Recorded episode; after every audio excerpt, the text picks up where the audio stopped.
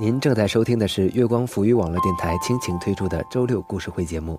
如果你喜欢这个栏目，请点击上面的关注即可。当然了，你也可以推荐故事给我们。新浪微博 @FM 月光浮语网络电台，每周六我们不见不散。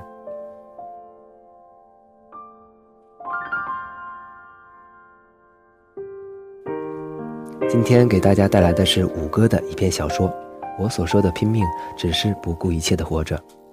怎么样？光听题目就很吸引人吧？那么下面就让我的声音带领大家走进这个故事吧。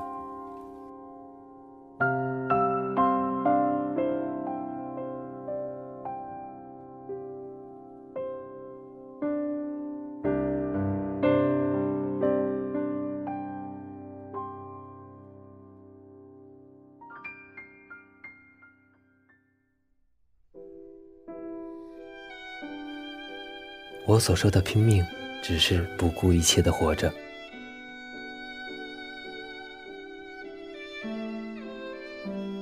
人生就是这样，苦难就像九道弯的胡同里随时跳出来的小混混一样，有时一个耳光接着一个耳光的抽你，有时忽然一脚把你踹在地上。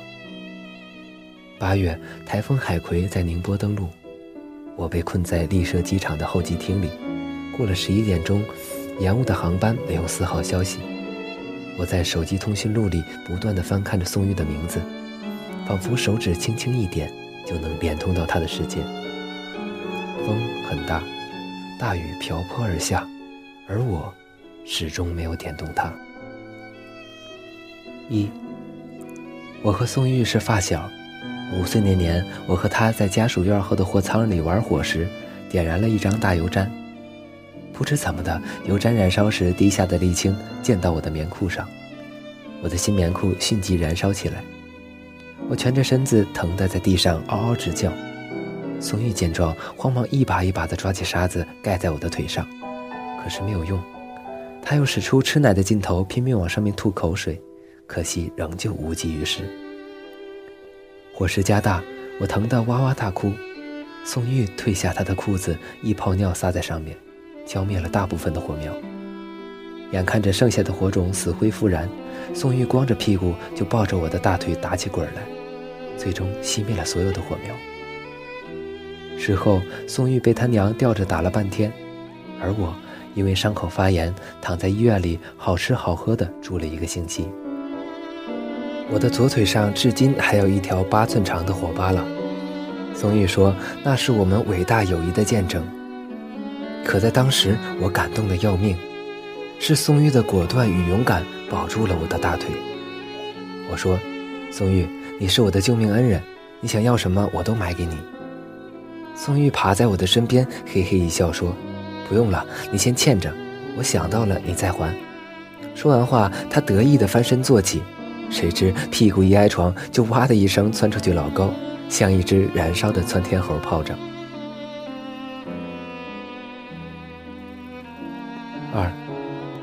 到了小学，我们被分到了同一个班级。我因为成绩还不错，是老师眼中的好学生。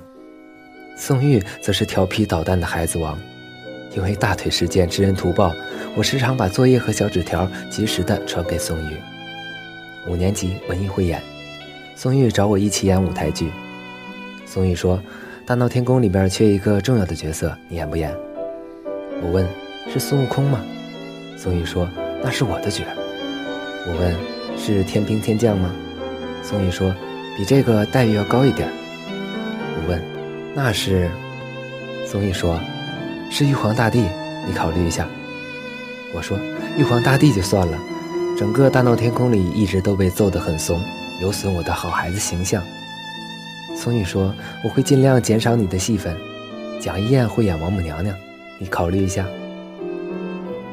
蒋一燕是我们全校闻名的学霸，不但成绩好，人也生得十分清秀，而且画画非常棒。那个年龄段，但凡三观发育正常、身体茁壮成长的男生，都争着和蒋一燕做朋友，借她作业，收藏她的画，陪她一起大扫除。于是，我不加思索的就答应了下来。宋玉也最终兑现了承诺，整个大闹天宫被他改得面目全非。主要戏份就是王母娘娘和孙悟空在蟠桃园斗法，而我唯一的一句台词就是钻到课桌底下，歇斯底里地喊了一句：“快去请如来佛祖。”三六年级时，蒋一燕参加了学校的绘画兴趣班，放学比普通同学要晚一个小时，因为在大闹天宫里结下的仙缘吧，我和宋玉主动承担起护花使者的任务。时常陪伴王母娘娘圣驾左右。一路上，我们三个说说笑笑，从马路边的白杨树上摘下知了壳，在月季花苗圃里抓住西瓜虫，一遍一遍地清点落在电线杆上的小麻雀。日子过得简单美好，仿佛天空一般了无褶皱，仿佛流云一般长生不老。毕业前的那个夏天，我们三个路过一个叫九道湾的胡同。胡同的转角里，突然窜出一个高中生模样的小混混拦路打劫。因为宋玉他爸是市里的领导，家境很好，这个土豪上来就掏出二十块钱稳住了局面。那个打劫的小混混本来拿了钱乐呵呵要走的，瞥了一眼蒋一燕，突然他又掉过头来。小姑娘长得挺漂亮啊，混混一脸坏笑，说着向蒋一燕伸出一只手来。宋玉一个箭步挡在前面。拿了钱还不走，那小混混发出一声古怪的冷笑，一脚踹在宋玉的肚子上。小子，多管闲事是吧？宋玉捂着肚子倒在地上，使劲跟我使眼色，让我拉着蒋一燕快跑。我当时完全傻掉，直到混混再伸手去摸蒋一燕时，我才把自己的脸蛋凑了上去。你也找死是吗？混混果断地给了我左脸一记耳光。我不知哪来的勇气，不但戳在原地一动不动，而且用那个眼神示意混混，意思是你可以在我的右脸上再来一下，可是休想再跨过去。傻瓜，那混混心领神会，迅速地满足了我的美好愿望。可我还没动，又转过另一侧脸对着他。混混很意外我的抗击打能力，正在考虑时，捂着肚子的宋玉发疯似的冲了过来。赶在混混抬腿之前，抱住了他，一口咬在他的大腿上。那混混痛得嚎叫了一声，跳出去半米开外。你们，你们，你们一个傻子，一个疯子！混混骂骂咧咧的，一步一瘸的走开了。宋玉从地上缓缓的爬起来，蒋燕走过来，伸手触摸着我发烫的脸颊，问我疼不疼。宋玉抢过来说：“哎呀，我的肚子疼死了。”我尴尬的笑笑。我没事儿，左右各一下，正好扯平了。后来三个人一路上再没多说话，蒋燕吓坏了，眼里一直噙着泪水。我突然觉得眼泪才是检验美女的唯一标志。燕子的样子美极了，比起平时清秀素雅的模样，更像一株挂着露水的粉荷。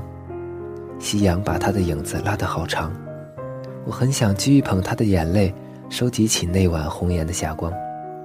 就在那个黄昏，我人生第一次体会到了心中的痒，就像我热辣的双颊一样，不可抑制。很久以后，宋玉问起我，为什么那天蒋燕会先跑来问我疼不疼？明明是我伤的更重一点啊！宋玉说：“我离他近一些，可能近水楼台先得月吧。你是不是喜欢他？我没有，那我就放心了。”宋玉如释重负地说。我转而反问：“要是他喜欢我呢？”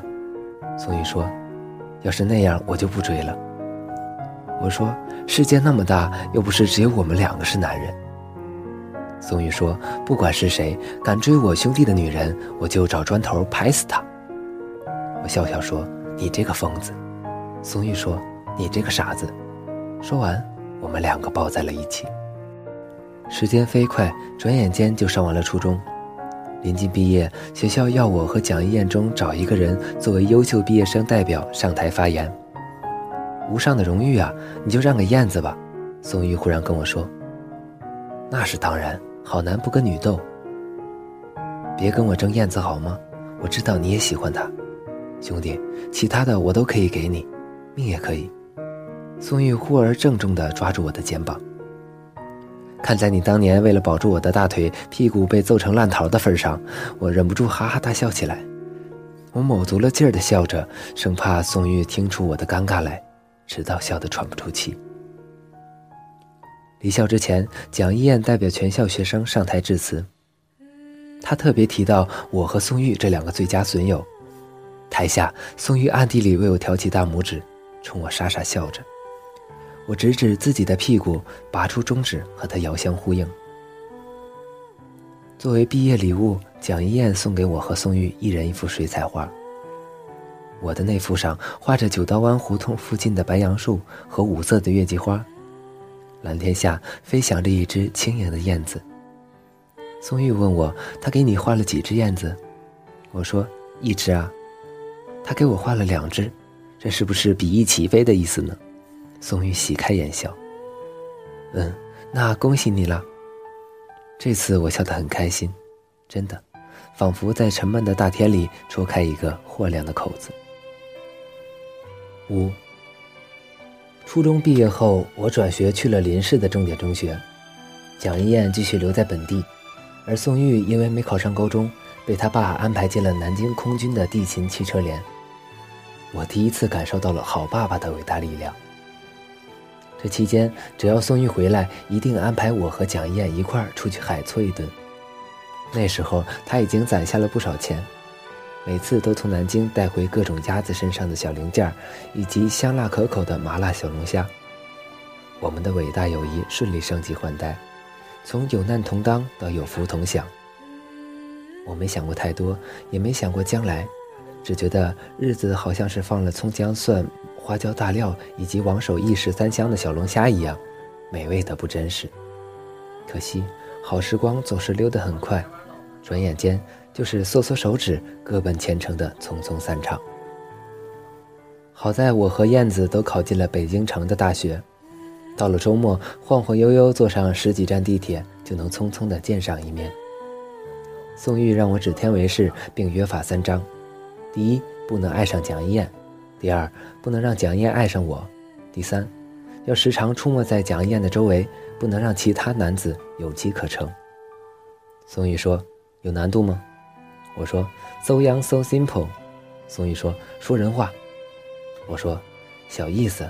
我这就去告诉蒋燕，我其实是个 gay。宋玉说，你小子虽然人怂一点可脑瓜是真好用。六。刚到北京的时候，我有意回避和蒋一燕见面，如是几次。有天我在学校食堂捡到一本《Outserve》的杂志，正好那周又约了蒋一燕来科大玩。我便用几件脏衣服卷着一坨手纸和那本杂志压在枕头下边。蒋一燕到学校的时候，我推说学生会有事儿，让她先去宿舍等我。半个小时后，我风尘仆仆地跑回宿舍，看见蒋一燕坐在我的床边，用手机上网。宿舍的衣架上，我的衣服已被他洗干净，正滴滴答答的淌着水滴。在心里，我迅速为自己默默的点了个赞。并顺道抽了自己两个耳光。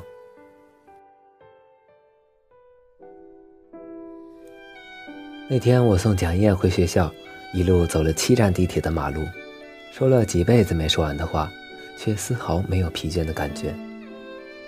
压马路的长短是检验真爱的唯一标准，我深谙此道。可是我有承诺在先，所以当蒋燕装作无意问起我有没有女孩子追求的时候，我含糊的回答她。其实我更喜欢男人多一点。蒋燕起初一阵坏笑，前思后想，联系起了我的回避、手指和《Outserve》杂志，她恍然大悟地说道：“妈呀，原来你和宋玉是一对儿！我当了好几年的电灯泡，我竟然不知道。他娘的，太意外了！这完全不是我想让他得出的结论呢。事到如此，我不得不说，宋玉不是 gay，起码我知道他爱的不是我，而是你。”蒋一燕眨起细长的眼睛，笑起来。她说：“信息量好大呀，我的 CPU 不够用，你让我缓一缓。”说罢，她的双颊红热。我忽然想起多年前那片红霞满天飞的斜阳，她用眼泪把我铸成琥珀。自此，我的灵魂一直凝练在那个百转千回的黄昏。七。虽然我不能确定蒋一燕从此便会相信我是 gay 的谎言，但我的态度起码表明我真的对她不感冒。在我心里，他和宋玉已然成了比翼齐飞的一对儿。我陆续买了几套运动装，颜色很齐整，都是深深浅浅的紫色。每次我去见蒋燕或者她过来，我都精心把自己装扮成一个长条茄子。我们沿着地铁线步行，一路迎来送往，谈人生，谈艺术，唯独不谈感情。压马路的长短是检验真爱的唯一标准。没有比这个再扯淡的了。后来，宋玉和蒋一燕顺理成章地走到了一起。宋玉退伍后被他爸运作进了市政府，蒋一燕被安排进了市文化馆。毕业后，我背起行囊，跋山涉水，远走他乡。在上海一家代理进口变频器的公司里，我找到了一份工作。宋玉和蒋一燕大婚。宋玉一天打十八个电话让我回去做伴郎，我推说买不到火车票，在电话里和宋玉大吵。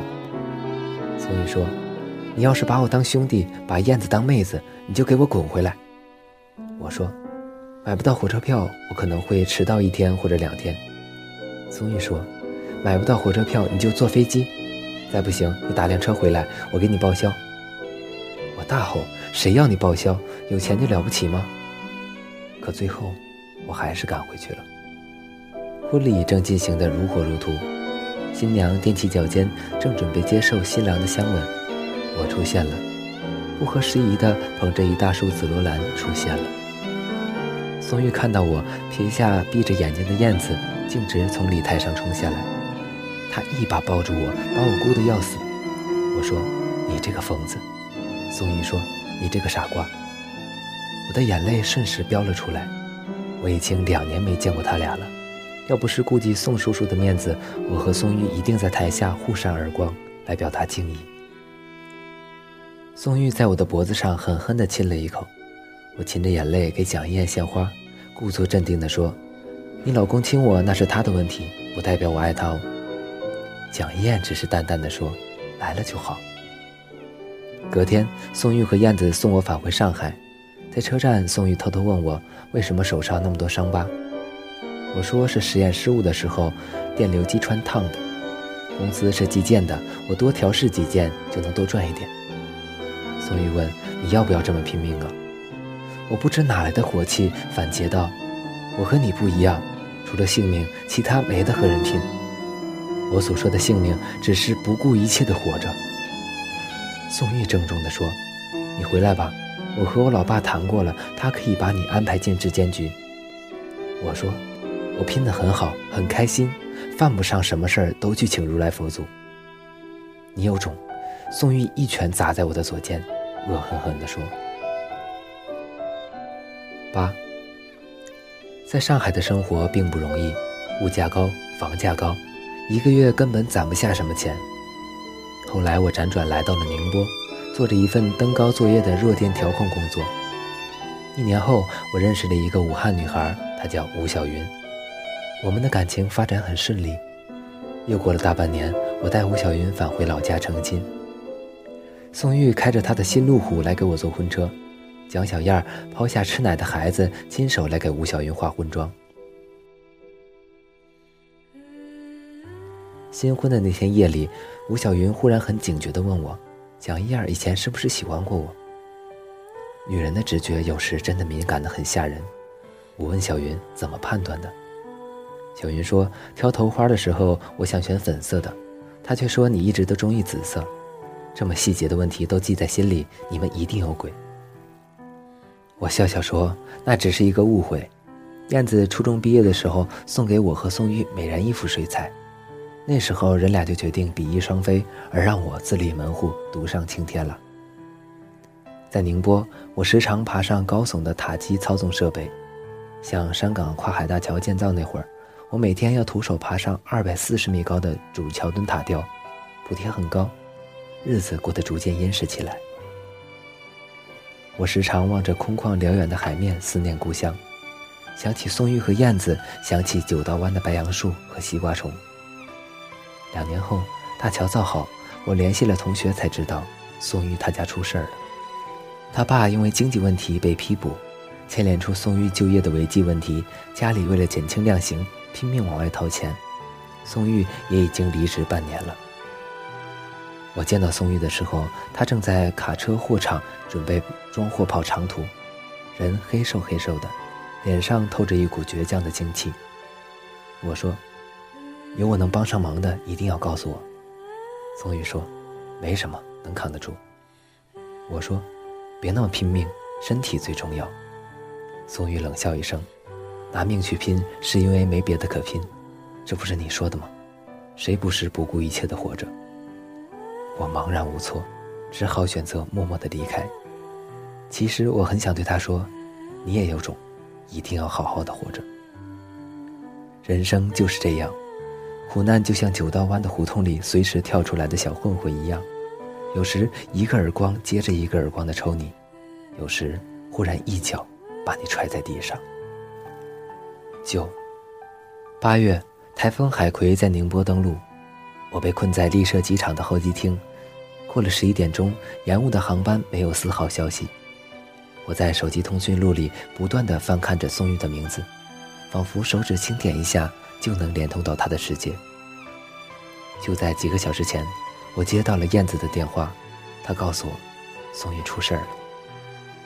机场外风很大，大雨瓢泼而下，而我始终没有拨出号码。我赶回老家时，宋玉已经被安排下葬。人生匆匆，我竟赶不上见他最后一面。据说那段日子，宋玉为了多赚些钱。经常连夜赶路。出事的那一天，他车子坏在了高速公路上。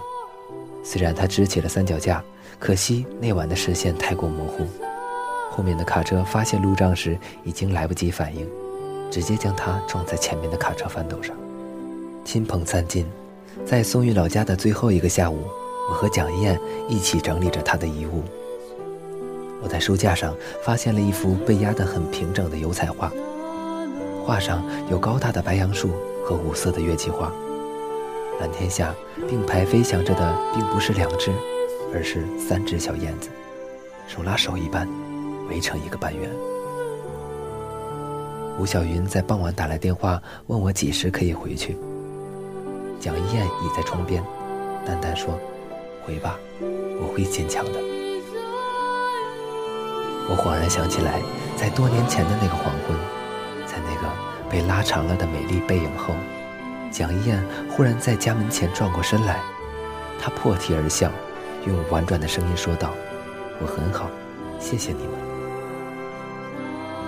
九道湾的胡同虽然很长，而我们终究能走出来。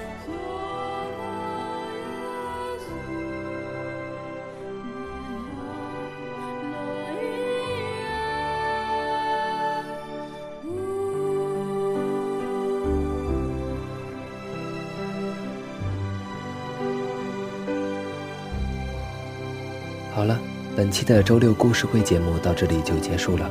我是主播佳楠，我们下期再会。